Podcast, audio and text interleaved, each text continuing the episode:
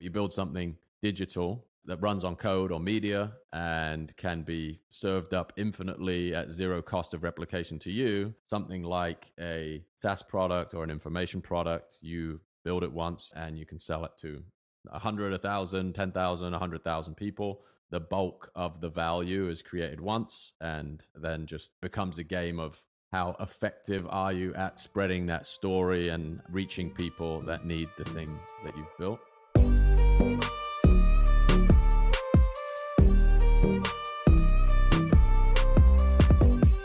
In this episode, I talked to Jack Butcher.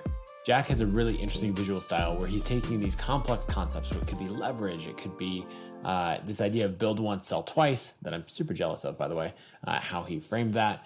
Um, any of these things, he takes them and he distills them down to these graphics a black background, white text, white line drawings, slightly pixelated looking. It's a very distinct style, and he's used it to build a massive following, well over 100,000 followers on social media. He's built his email list.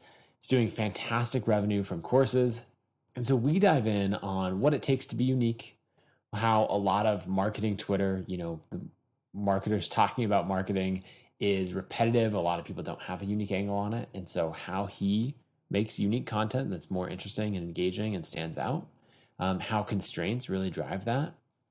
Talk about a lot of other things, exactly how he makes money, uh, the monetization. That's the same thing. I just repeated myself. Uh, anyway, there's a lot of great stuff. Who inspires him so much more? Jack's someone that I've wanted to have on the show since I started it. And so I'm very excited to talk to Jack. Let's dive in. Jack, thanks for talking with me today. Thank you for having me, mate. I appreciate it. So I feel like so many people on the internet are, especially in the content marketing um, audience growth space, are doing the exact same thing as other people. You know, it's just like it's a similar playbook. Everyone's going over it repeatedly. The amazing thing is that it still works. You don't actually have to innovate that much to make like a hundred grand a year or more on the internet, mm-hmm. which is mind blowing. But then you come out and you actually have like a really unique visual style you're doing something different instead of just like another random tweet thread or like summarizing the same quotes that everyone else is doing. It feels mm. like you're doing something unique. And in, you know, this um in these little graphics, you're explaining these same concepts that everyone else has talked about, but in a really condensed format. And so I'm curious. Well, one, let's just start with where that came from. And then I want to get into like what you think other people should do to differentiate and not be the same like you know, just copying everybody else. Yeah, sure. Uh, so, very quick background I studied design at school, graduated in 2010. That was in the UK. I moved to New York and started working agency jobs in basically every different capacity. So, design, art direction, creative direction. Uh, worked for small boutique agencies that would build like um, small brands to big global behemoths that work on like multinational billion dollar brand campaigns.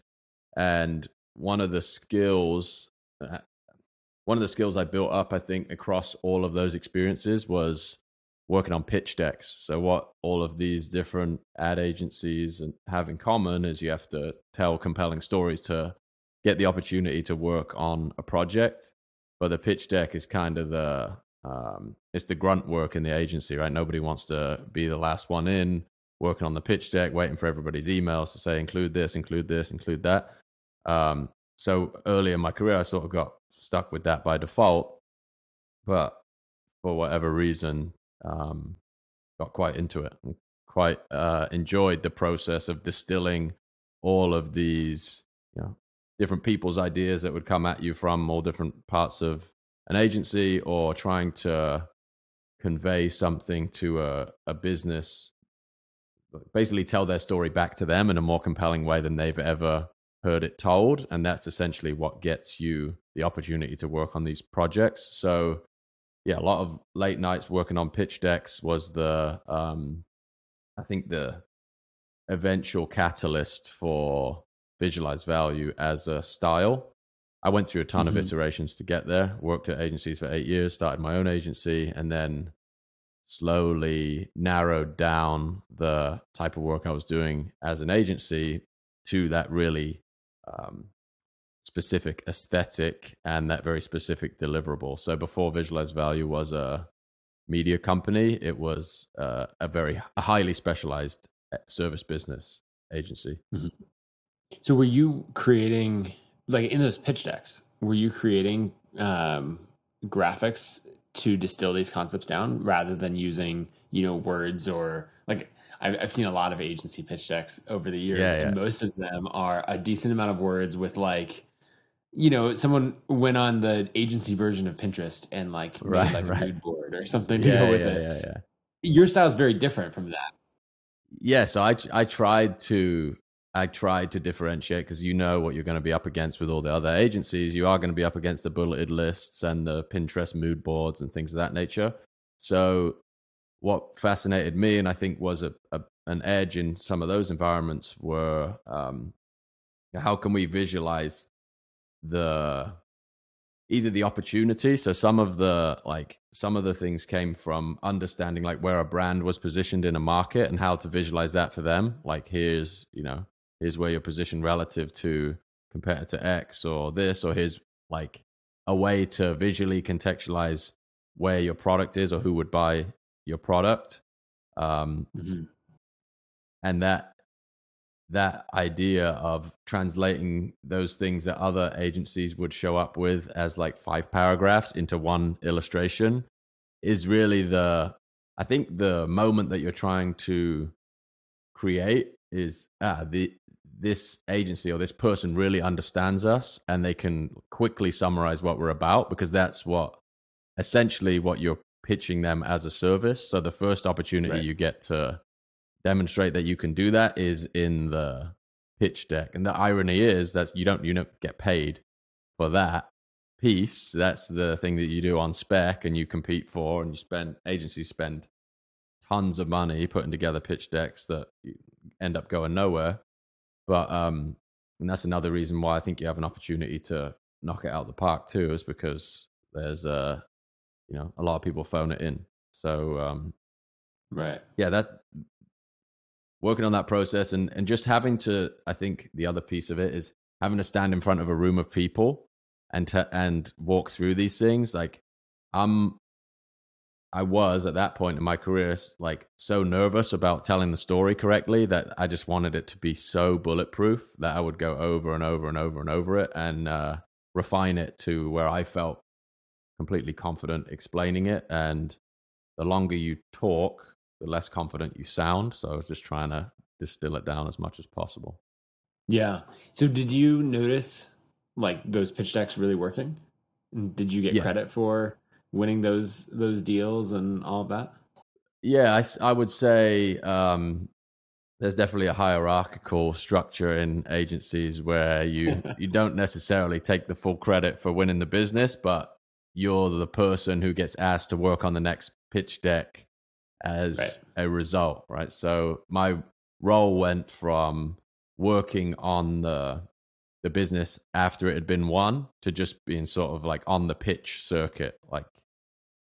That you know, myself and a couple of friends are strategists and writers. You'd have this team of people that consistently can come in and take, uh, you know, take a um, take a story and turn it into something super compelling and then fly somewhere present it win the work and then you go on to another pitch and that's a whole nother conversation about why agency businesses are um, at that scale are difficult because the people who are great at pitching are rarely the people who fulfill the work after the fact right. because it's the roi on them pitching is so much higher yeah i mean at this point you've become like the best sales asset that they have and mm-hmm. so it's like of course we're going to have you work on implementing it rather than, or sorry, on uh, on pitching rather than implementing, which then gets into a problem because you've demonstrated like you understand the customer's problem better than anyone else, and you're not even the one working on. It. That's that's the that's the game. It's it's incredibly frustrating, but it's also just like that human incentive behavior thing playing out perfectly. Right. So, what were the like? Um, your style now, you know, is these black images with um, you know light text and just really simple line illustrations and all of that. What were some of the early iterations of that? Like, what did it what did it go through to turn into that style?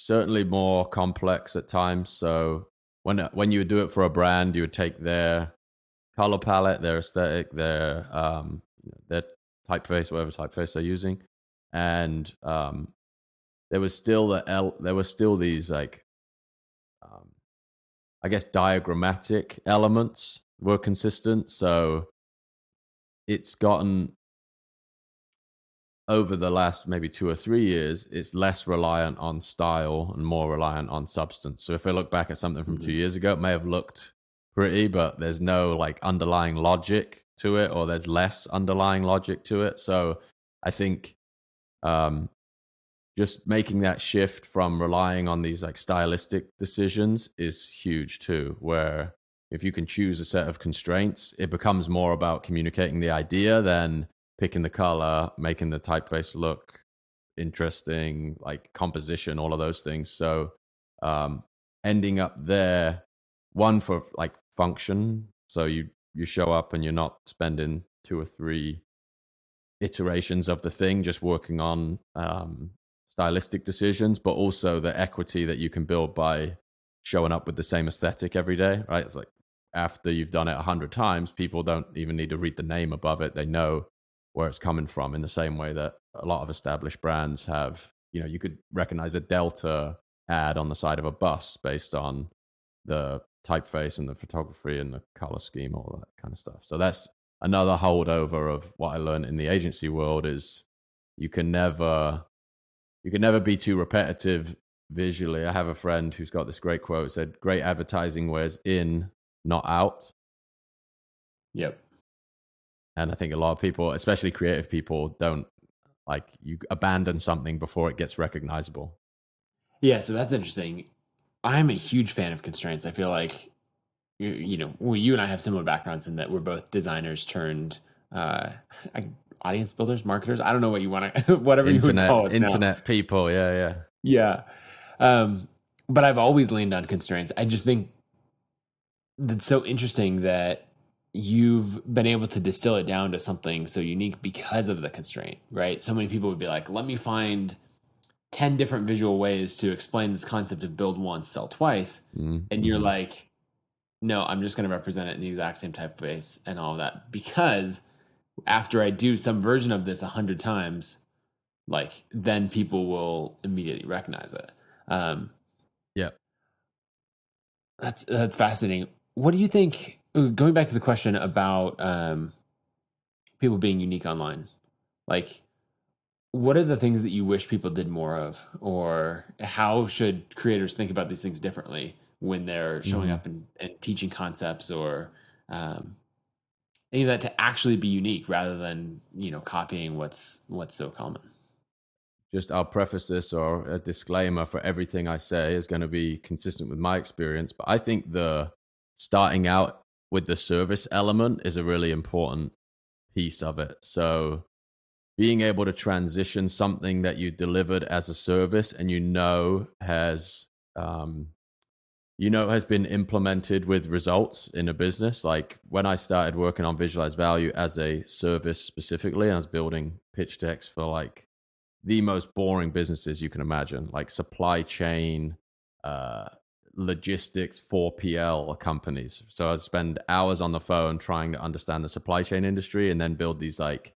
simplified um, set of visuals that represented what made that company unique, for example.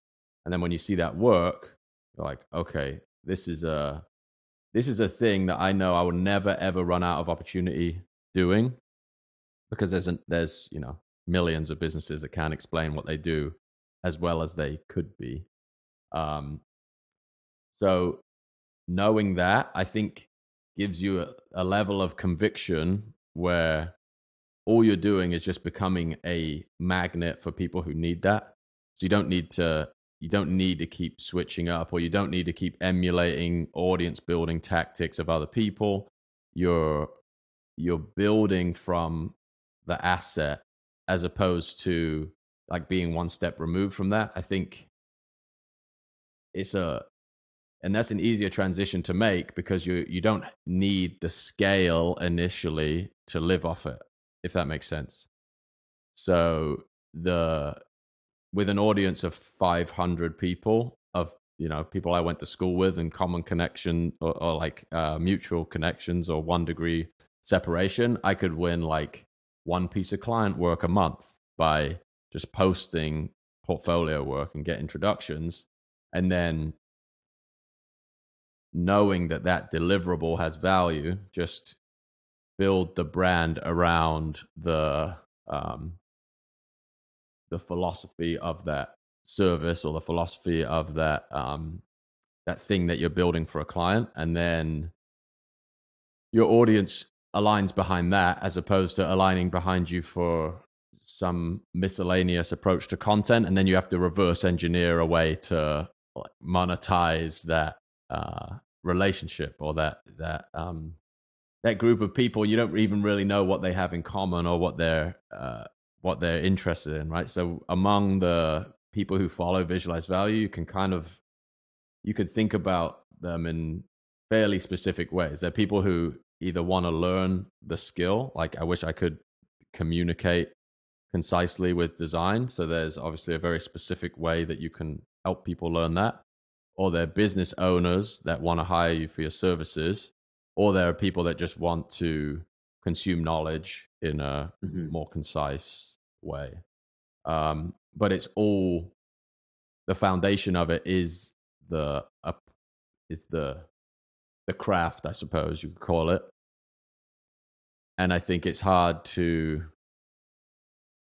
It just it feels like a, a different game you're playing when you're just constantly trying to create content for content's sake and then marry that back to something. And what you end up building is like how to build a Twitter audience or um, you know some generic how to get attention product, but yeah. then there's no underlying like okay, but why? Uh, so I would, and it's a brutal process to go through the service business route, and you have a design background, so you've done that too. But it's such a solid foundation, in my opinion, that you can always um, you can always lean back on. So I think designers have a bias for this because this is how we've been hired over the years is you build a portfolio. No one really cares about your like degree or even the agencies that you've worked at. All they want to see is like what projects have you done and what what are you capable of as a designer? How like what's your taste level? Like what tools can you use? And uh, that I think just creates a bias for publishing proof of work that is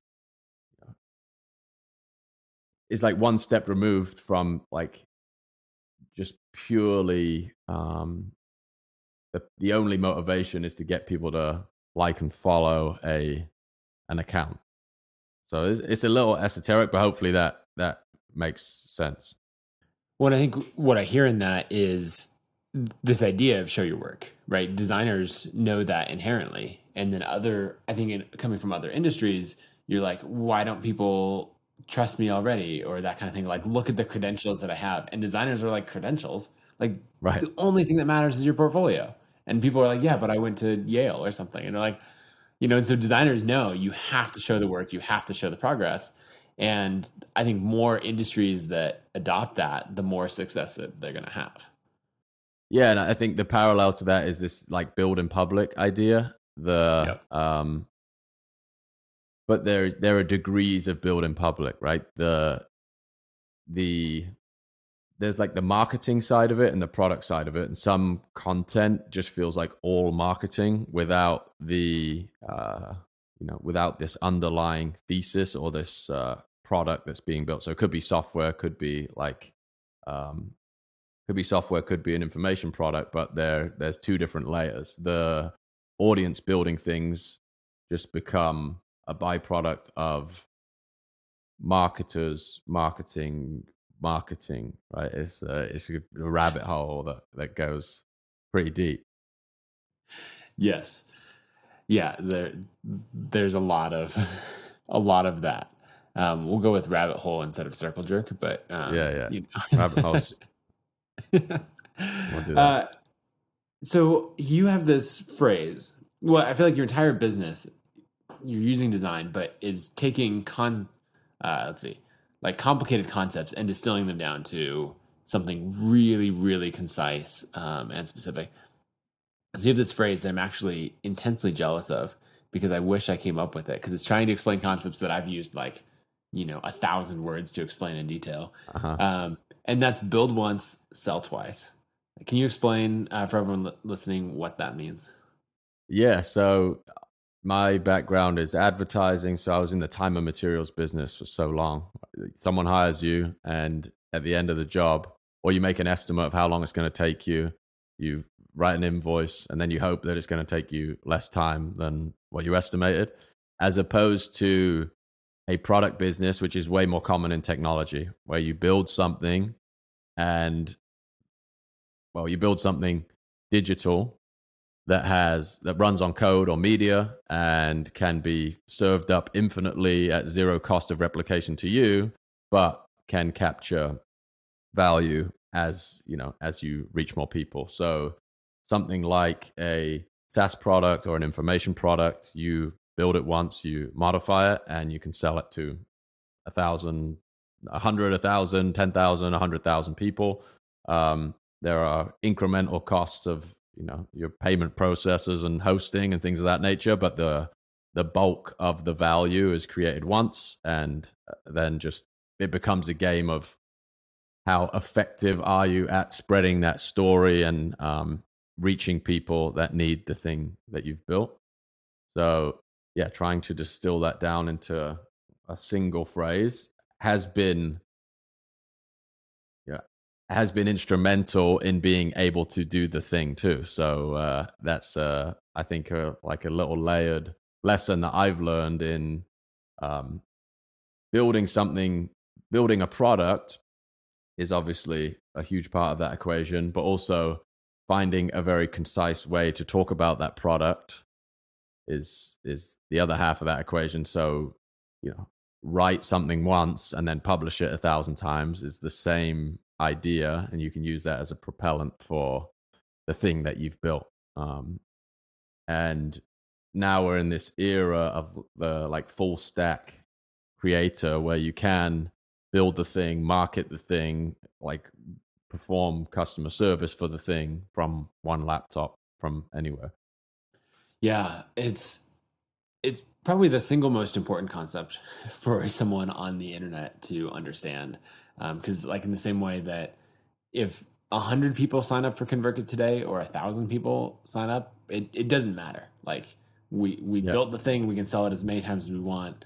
Within, you know, if like a million people signed up today, right. we'd have a few issues yeah, you know, yeah. but like within a reasonable distribution. Same thing for, you know, one of your courses. Like one person, 50 people, a thousand people, it doesn't really matter because marginal. Uh, yeah, exactly. Um, which is both amazing and can be painful because you, it often, like a part that people miss is that the build once, when you are building it for an eye to sell it you know twice or a thousand times or more yeah, yeah. is actually more work like yep. you it's a lot more work to build rather than if i'm just like oh jack you're my client. I'm going to build this once for you.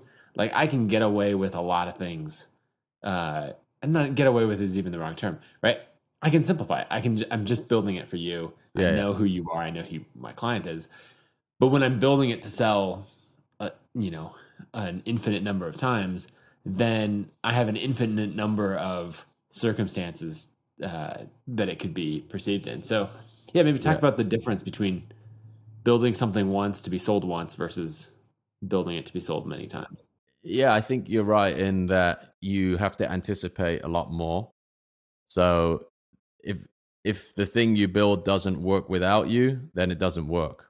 Right? In a one-on-one relationship with a client, you can get on the phone and you could sort of call an audible or if you um, if you you know you can wait until the last minute to fulfill this piece of the thing.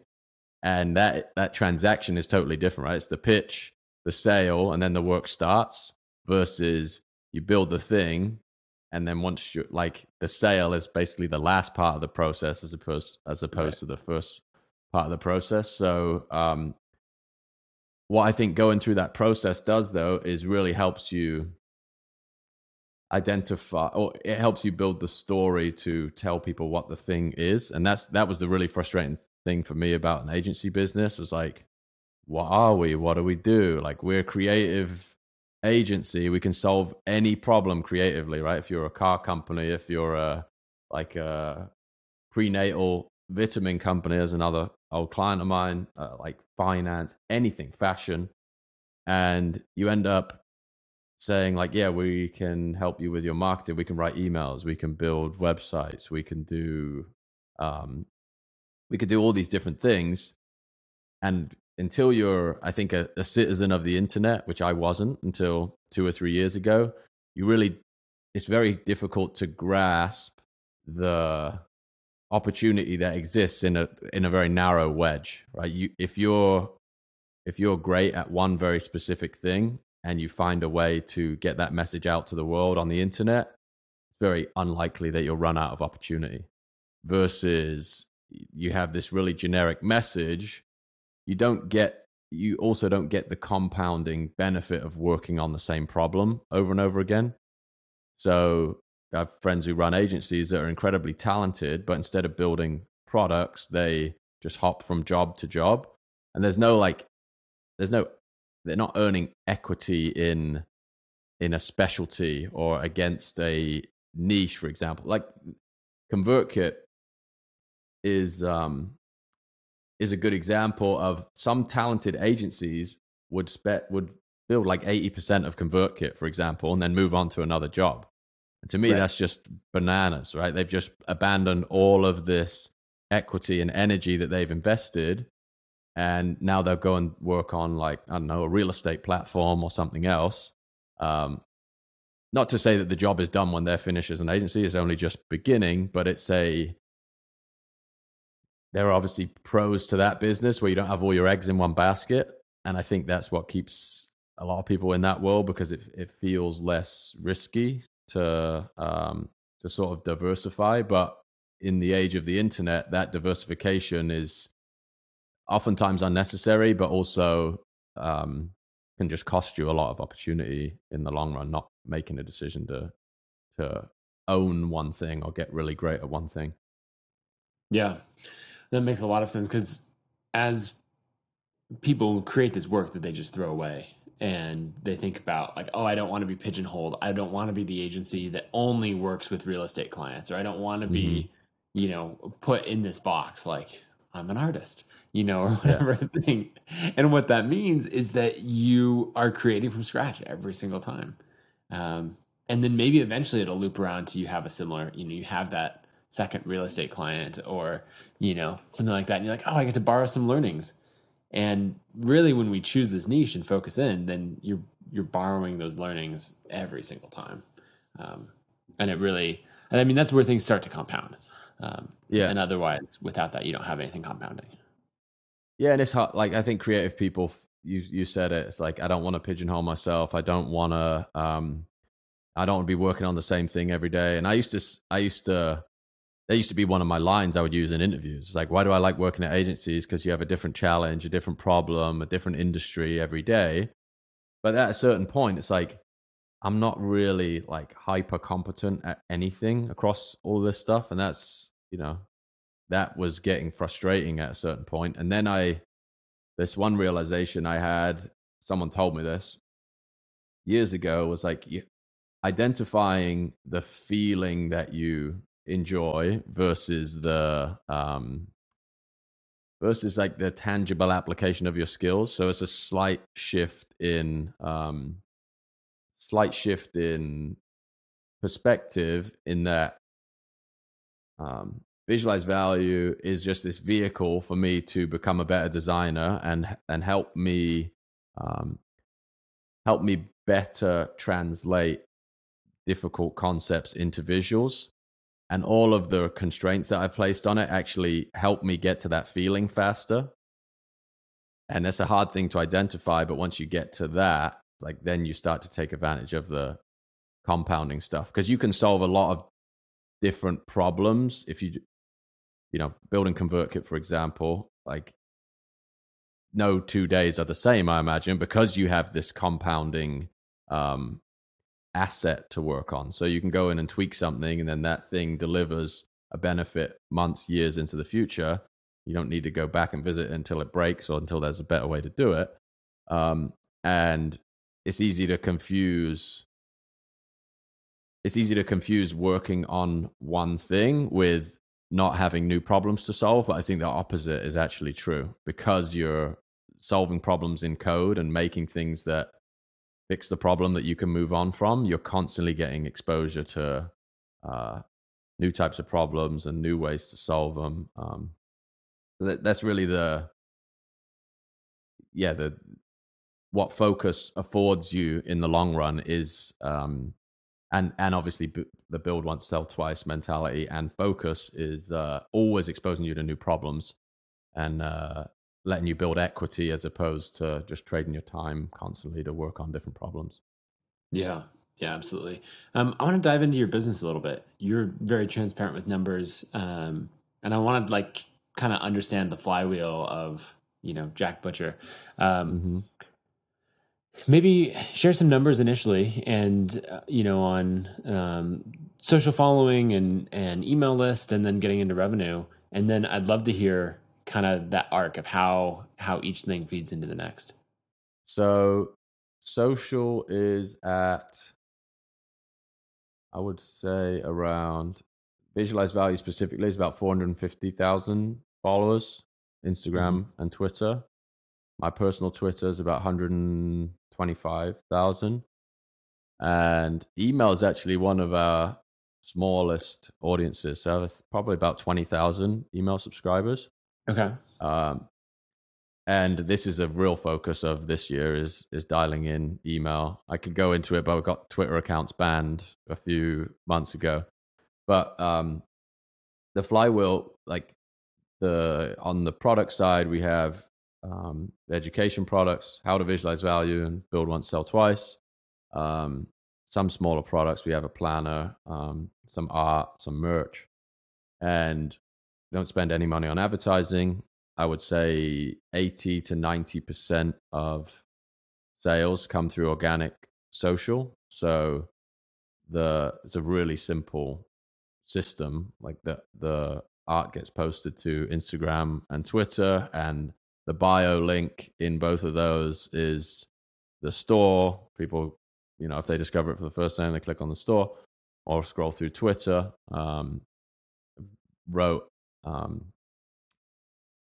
worked with a lot of people who've been through the courses to write case studies, and those do a great job of educating people who come in organically on, you know, the types of people that have leveraged the content in the courses to build things. So those case studies on the store get a good amount of traffic and that feeds into products and then run occasional organic promotions which are responsible for decent spikes in revenue. So that'll be milestones like you know um, the account has reached x number of followers or holidays. Um, there's there's definitely an organic um, there's an organic flywheel where the floor increases slowly with time, but the real big spikes in revenue still do because we're not doing paid advertising, do rely on these mm-hmm. timed promotions and incentives and getting people to act in a very noisy, crazy world. Um, and and paid advertising is something that uh, so many of my friends have uh, like tried to encourage me to do, but there's just some resistance there for whatever reason. Uh, because one, we haven't needed it so far, and two, it's just such a interruptive thing that it feels like it might not be consistent with the way uh, the brand is working now. But it's all about execution, so not writing anything off. Um, But email's a big focus for this year, and SEO, um, like just um, the things that don't rely on a stroke of creativity happening on a daily basis i definitely want to keep that that as a part of the business but building up the floor as well. So we're um, recent convertkit uh, customers and building out a bunch of different experiments on there too. So excited to get that rolling this year. Nice. That'll be fun to dig in on. One thing just as i was going through uh, or like revisiting more of your twitter feed that stood out to me and it goes back to the constraints that's interesting, right? You talked about the constraint of the visual style means that no matter what I do, someone will recognize this. You know, Mhm. like oh, this is visualized value. This is Jack. You know, and just because we have like the slightly pixelated, you know, like that exact font, that look on a black background. And so when I come across it, you know, and I come across all your stuff because I follow you, you know, right? But you see it in a thread and you click into it because you know it's going to distill some great concept down. But you use the same style for like your Memorial Day sale, which Yeah. is, you know, really all you're saying in this graphic is like, hey, there's a bigger discount on Friday. The discount decreases over time. But I'm trained, and everyone else is, of like, oh, this is one I know exactly who's running the sale, you know, mm-hmm. and and two, I'm expecting that there's value in the graphic that I click on, and in this case, there is. It's just that you have to like, it's another step away, and so it's Yeah. fascinating. that I believe that your ad for the target market works significantly better because of the constraints that you put on it. Um, because I'm trained to opt into that. Is that side of it intentional as well? Yeah, I think one of the fortunate things about it is the transparency in the tactics used to grow the business are like demonstrate the value proposition of the product itself, if that Right. makes sense. So there is this dub, this layer of the more effective market organic marketing techniques that I can test and prove, the the better the content in the products becomes. So you have this, um, which would not be the same if you're selling like physical merchandise, for example, right? You can run really clever ads, but those ad mechanics aren't part of the product that someone is buying. So you kind of have this double layer of proof where I'm trying to uh, test and document things that work for growing internet businesses, and in that practice, uh, you kind of get proof for the fact that these things are working by making your purchase. It's kind of a a meta idea, but it, it's been a that's been a really helpful part of the story is just being totally transparent about it and um yeah, like willing to fail in public so you don't have to on some of this stuff too. Right. There's an interesting point about audience selection that is in there. And I think I first realized this when maybe paying attention to um, DHH and Jason from Basecamp. Um, it was sort of this thing of like, wait, they have a product. And the more they talk about how they build the product, the more it drives sales for, for that. And on one hand, you're like, oh, that works for everyone. But if you break it down, like, it actually doesn't work for everyone, right? If I run a pool cleaning business where I, Right, right, you know, right. that is my agency, that is my service, and I'm out here talking about here's how I built that business. Those are two very different audiences. You know, the the other audience is people who want to start pool cleaning businesses, or maybe those who want to clean their own pool. I guess. Mm-hmm. you know you can have that but then you need to go off in the info product world and you do all this other thing. And so it's it's very different. And the thing that i love about my business and you have the same advantage is i can talk about how i run the business. And the people who care about that are also the people who would buy products and be customers of the business. And so if you want to like build for longevity and you enjoy building in public then it's one of those things to make sure that there's significant overlap between those two groups because I think we assume that most businesses have that, and the reality is, I think only like ten or twenty percent of businesses uh, actually have that audience product fit. Yeah, yeah, yeah, spot on. And it would end up in you building two different products, right? You have the the productization of the service as a secondary business. I read this great tweet yesterday. It said the dog that has two owners dies of starvation. So the idea that that's like basically building two businesses. It might not feel like it, but it is. And I think uh, it's very easy to get distracted by things like that too, where it feels like, oh, it's just another revenue stream. Like, no, no, it's a totally different focus and a completely different empathy you have to have for a, a very different type of person, right? Well, so diving in on this more, an example that came to mind would be Nick Huber, who his Twitter handle is Sweaty Startup. His business, like his real core business, is buying uh, self storage facilities and you know, building those out, getting the recurring revenue from it, and all that. He has just happened to, uh, as you said earlier, become a citizen of the internet and Yeah. like go all in on that world. Build you know a following of over hundred thousand on Twitter.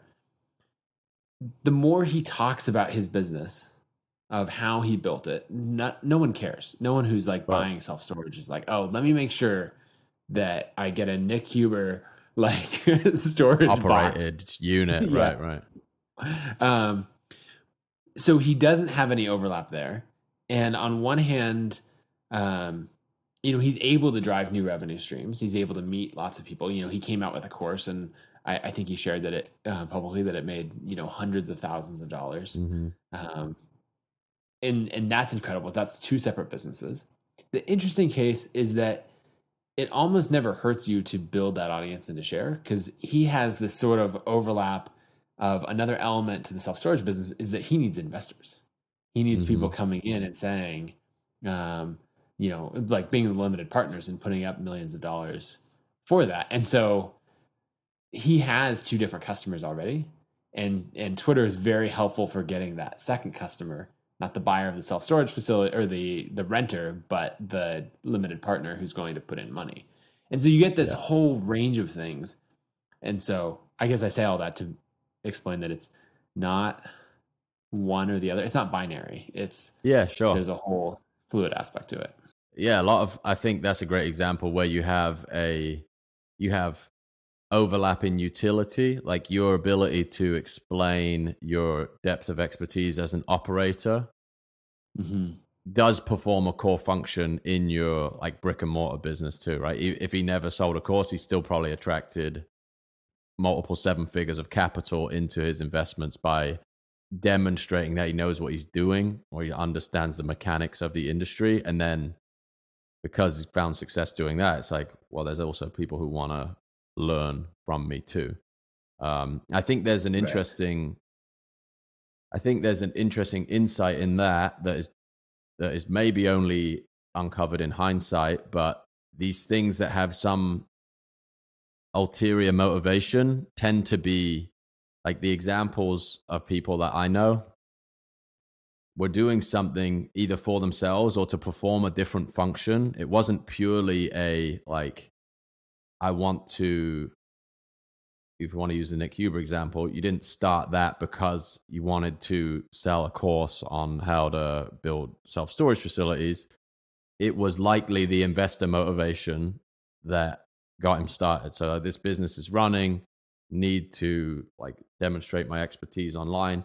My original publishing of visualized value graphics was just to find service client, service business clients. So it was just a lead magnet, and it got big Yeah. enough that it brought in more service opportunity that I could handle. So that presents a product opportunity to, you know, scale the um, first scale the design element of the business by teaching people design as opposed to selling hours of your time to work on design. So that's like a small nuance I think that goes back to what we are talking at the beginning of the conversation where the word selfish is uh, you know you, can interpret it however you like but if there is no like drive to produce this thing for some selfish motivation more often than not like you just sort of get lost in the in the in the weeds a little bit or you're you know you're just pursuing a metric that doesn't have a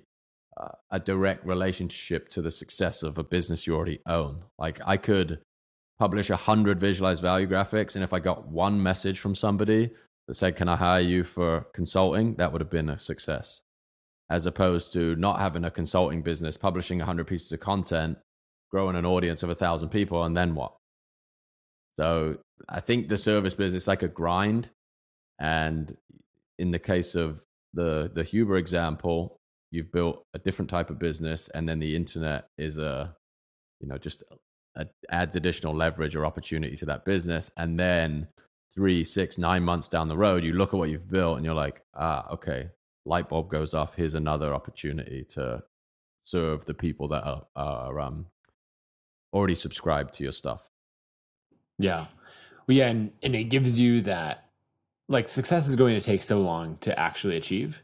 you know, uh, you're going to have to have the hundredth graphic or more before people start to Right. say like, "Oh, oh, I see. This was all the same person. I saw it pop up." You know, Yeah. like I get it now. And if you don't have the the value coming back to you in some way, then you're going to give up at like, you know, graphic 14 or something like that. You're like, 100%. oh, I did it for the altruistic, like just to create art, you know, Yeah. and and and that will die out. You actually need things, you know, you need value coming back either into your pocket or to your ego or something else. Some feedback loop has to exist for sure. So one of those feedback loops, like this is ultimately a business show. Um, so one of those feedback loops is money, and so I'm curious. You know, courses are the primary thing. Are you up for for sharing some of the numbers behind you know like what each of the courses earn each year at a high level? Yeah, we did uh 1.1 million last year. Uh and I say That's we, it's me and my wife. Um there's, there's nobody else involved. Um the breakdown of that, I think it's about 60 40, build once, sell twice, and how to visualize value.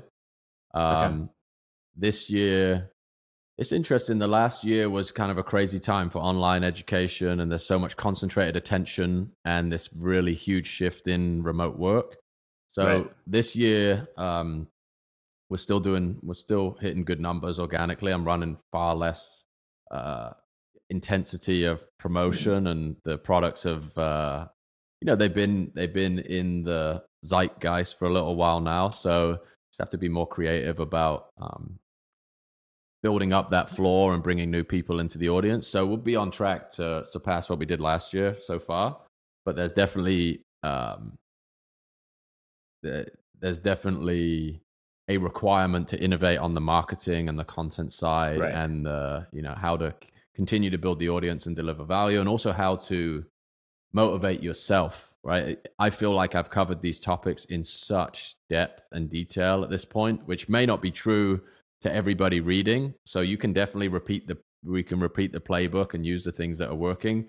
But there's also this element of keeping yourself entertained and interested and um, when you i think you can feel the energy of somebody promoting something uh, genuinely based on like how they talk about it and like uh, going through those feedback loops in real time as the product launch as the product launches definitely creates a different type of energy than sustaining it for years and years and years. So um, we're um, yeah we'll be on track to and i like to say double revenue this year. We'll see.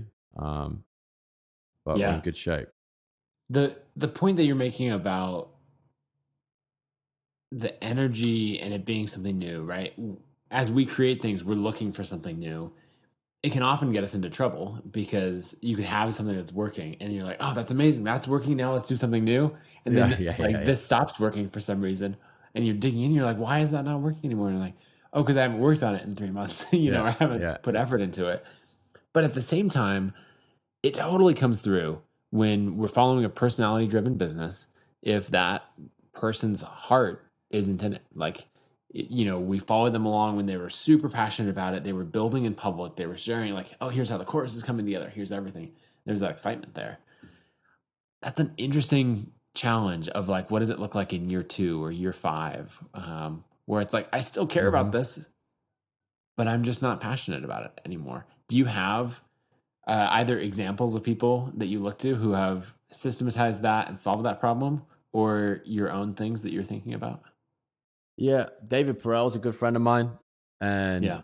Write of Passage um, is a great product, and I think it is probably it probably does have something to do with the level of specificity and um and the what's the word I'm looking for? Not the timeliness, but the like writing. So of the two visualized value products, let me backtrack a little while. The build once, sell twice was really popular last year, but I think how to visualize value is going to be the longer term, um, the longer term uh, asset or the, the, the asset that's going to have the most value over the longer term because as behavior starts to change and people start like this starts to become more natural, right? And internet business is just becoming obvious at a certain point. we still have a way to go, but um, last year culture shifted so aggressively that it yeah. feels almost trite at a certain point to keep explaining these these concepts that you know ev- everybody at least in the circles that I occupy on Twitter was talking about this nonstop for 12 months and as the world sort of comes back to life a little bit it's uh you know people have other things to do and different things to talk about and like interests that they weren't able to weren't able to pursue for a year maybe um so yeah i think something that is more closely aligned with uh the craft maybe that design for me is is that. So i'm never going to stop producing on the visual side. Um and that pursuit i think is um is eventually going to overtake that moment in time where we were talking about internet leverage if that makes sense. Like that that's all still part of the conversation but the visualized value brand is more about design than it is about like building replicable internet products. That was one of those like it was actually an audience inspired idea to build build once sell twice based on how to visualize value being a product. So my transition from right. service provider to leveraged information product architect was something that other people wanted to understand that weren't designers. So, doctors, lawyers, uh, video editors, whoever. How do you take this thing that you're doing, spending a ton of time on and earning zero equity in, and build products? Um, I think it's going to be valuable for a long time, but it does um, like I personally have more um, more energy for design over the long run than that, if that makes sense. Like once you've explained that a thousand times, the the the content exists. Go and find it. Whereas design is this thing where you could spend 500 years, you know, yep. perfecting it and iterating on it, and you'll uh, you'll see like tangible um, results show up in the craft as as you go. I think for me, like I always, I guess as my role has changed, you know, going from an individual like designer doing design work at an agency uh, for a startup, freelancing, you know, and then working through to selling products and, and all of that. And then up to, you know, like leading a 65 person company. Yeah. The now the skill that matters most is the ability to succinctly communicate complex concepts and do that repeatedly. And so that makes sense to me that, you know, how to visualize value as a product is one of those things that can apply even further. Whereas build once, sell twice, as amazing as it is, is like a deep dive on a single concept versus how to take it across everything.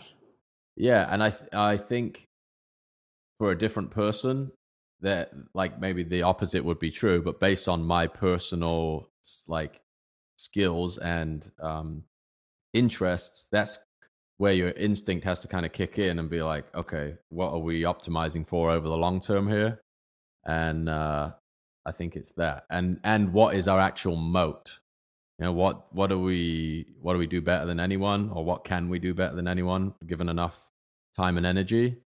And uh, mm-hmm. uh, I think design is is more that answer than um, all of the different ways you can spin an education product around building online businesses because that that again goes back to our earlier point in the conversation which is like a lot of that noise has just reached deafening pitch at this point and um, competing in that world is just not something i'm i'm very interested in quite honestly. How do you think about new courses versus continuing to grow um, like the the two that you have you know? Uh, like i've sometimes explained this as like strip mall versus skyscraper. You get yeah. um, more retail space right? In each case we have we have more retail space that we can rent out you know any of that. But like are you building a whole bunch of things and doing urban sprawl? Or are we taking one thing and like scaling it 50 stories tall? Yeah so i you know maybe uh, maybe i'll uh, maybe someone will quote me on this incorrectly in years to come, but I feel like I've put almost everything I know in those two products. Like it took right.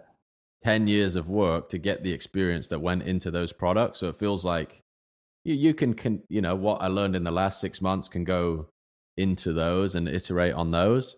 But is there going to be some highly specific thing that I stumble across that I think is worthy of designing a new curriculum around? Probably not. And that's another reason why the another reason why the um marketers doing marketing feedback loop is like ends up in you sort of producing these products that dilute each other in some cases. So if you have like 50 SKUs as an education business, that to me is like that kind of dilutes my objective, which is help people come become better communicators. Do build once, sell twice, and how to visualize value need to exist separately? Yes, I think so. Um, mm-hmm but is there like nothing pops in my mind right now or i think oh i could like design another curriculum um, based right. on this huge set of experiences that i have that i haven't already covered that that right now that doesn't exist yeah that makes sense and so not forcing it because i think a lot of people would look to maybe the interest waning in a in a project or like that that initial motivation or they would say something like oh i want to double revenue next year so let me double the SKU count Right, um, right, right. And that that results in a whole host of problems. Yeah, and it's a it's a much uh, like exactly it's like the short term solution to a long term problem, and you're diluting the work you've done to the point where someone visits your website. It's like, well, which one of these is like? It's very simple right now. For me, it's like, do you want to learn design, or you want to learn like how to build a leveraged internet business, or do you want to learn both? Those are your options versus like the and and the curriculums of both of those things are way more principle driven than they are tactical. So mm-hmm. that's another thing that isn't there's no need to go back and update them every time a product ships a you know uh, a new feature because it's not talking about like here's how to build a website or here's how to like run this line of code. It's here's how you should think about this problem or here's like a you know a mental reframe on an offline business versus an online business that this insight may not come to fruition in the next five hours for you but it's going to rewire the way you think about this to the point where you know you will have chosen different opportunities in 10 years time. So that that's also a a different way to operate or a different way to think about these things. And when you're competing against like get 9000% ROI today, then uh, you know, I feel like the last 3 months on the internet has been a very strange time for education products in particular because it's like, oh, well, I actually have to like put the work in and the time and, you know, there's not necessarily going to be an infinite ROI on this thing on day 1. That's uh you're competing against a lot of craziness right now too. Yeah. Yeah, that makes sense. Um, I'm curious who you look to for inspiration on two sides. One would be, mm, you know, on the creative side, if anyone comes to mind, and then the other would be like on the business side. If you think about the business of visualized value in two, three, five years, like um, who or which business is is something that is like inspiring and saying, okay, mm. if I could create my version of that. There are definitely most of the businesses that inspire me like nobody's ever heard of. So like the um I actually went to coffee this morning with a guy who runs a a plugin for uh Poshmark. It's like a okay this this this tool that um helps Poshmark buyers make more money. Essentially, it has all these different features, and it runs purely on Google Ads, SEO, and he's never had a customer support phone call in his life. It writes like writes emails back and forth, but has a like spends eight hours a day with his family. Has built this product where he just goes in and you know dials it in every couple features a week, and um, yeah, just has a ton of time to himself. The I get I you know I get in the trap sometimes being like, oh, what if you built a massive like a massive media business or a massive uh, software company maybe that maybe there's time for that. We, we just had a baby three months ago, so uh, right now it's like time optimization over everything. Yeah. And um, yeah, there's certainly people I admire on the thinking front. Naval was massively instrumental in uh, like shifting me in the direction of technology. Uh, Brian Norgard, great guy, product uh, thinker. Um, David Perell, who I mentioned, Anthony Pompliano. Like, there's just some like killer content producers. Like that guy's an absolute machine. And uh, yeah, ju- yeah, there's there's so many. There's so many uh, so many brilliant people. I think the amazing thing about the time we live in now is is uh, you can just build such a unique business, and uh, I've always found that like trying to emulate someone else's model has got me in trouble. So I've I've seen Mm. like somebody somebody you know being successful with some specific mechanic. I'm like, oh, I can emulate that, and then it's like, no, wait a minute. There's a reason I didn't arrive at that because it doesn't fit with like what I'm interested in or what I'm good at.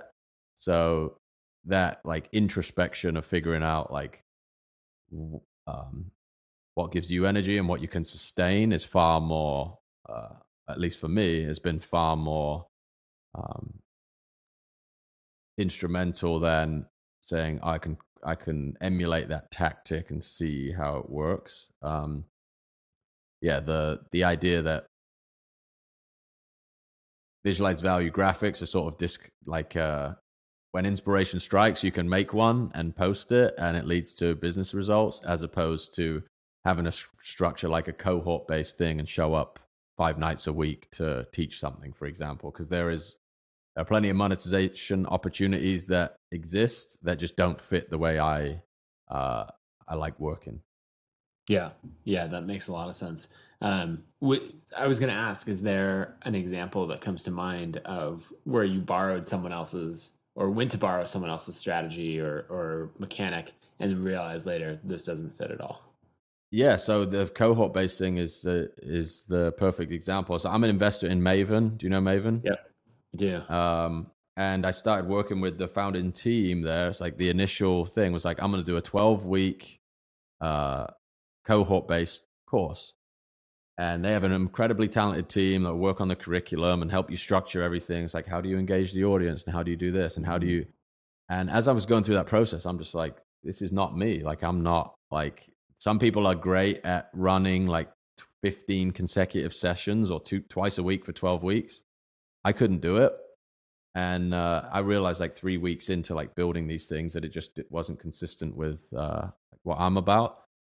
And then recently, I just started talking to those those guys again about running a course. Like, oh, I'll do a three day intensive boot camp where I can get X, Y, and Z across. There's some pre-recorded materials, and like I can deliver um, what I know I'm good at in within those constraints, as opposed to adapting to this uh, to this format that was prescribed out of the gate.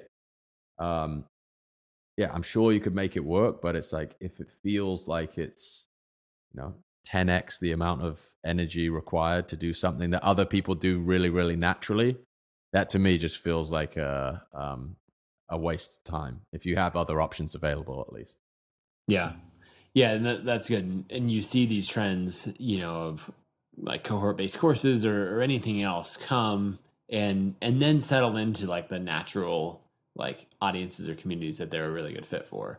Um, and so just being careful to not not adopt it just because. Like it's sort of like um, I don't know if you you know, there's sort of this wave of like Groupon and Living Social and all of that in the startup Mm. community, or, or you'd end up with uh, like Fab.com and I'm trying to remember like other ones of that time period where, or like when everyone was launching a mattress company, as an example. Yeah, yeah, yeah. That's You a great example. Yeah. And there's like a huge need for mattress companies, right? And it provides a real like, and we had this stair Mhm. step in innovation. We can we can ship them directly to people's houses. All of this. But that doesn't mean that everyone needs to start a mattress company. Right, right, you know, right. like Probably not going to work people- out for everyone. Yeah, yeah. yeah, maybe only the people who deeply care about that and that is a good fit for them uh, Right. should go in that direction.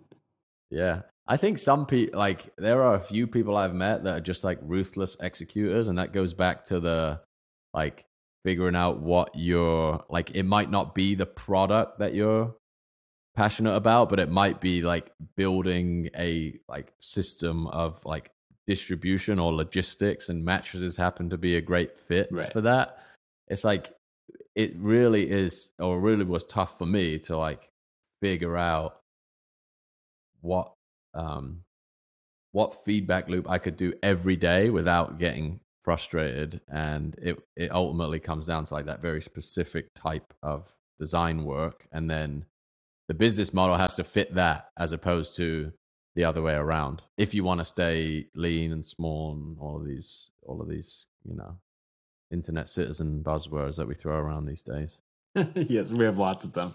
Well, if people want to follow more of your, you know, your buzzwords and, and no, I'm just kidding. Um, but everything that you do online, uh, where's the best place to to follow you?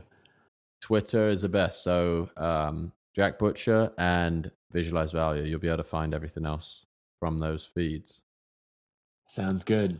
Well, thanks for taking the time to talk to me, and uh, it's fun. I I love following your stuff, and I'm excited to see what the next year and many years beyond that hold for you. likewise mate yeah thank you for having me on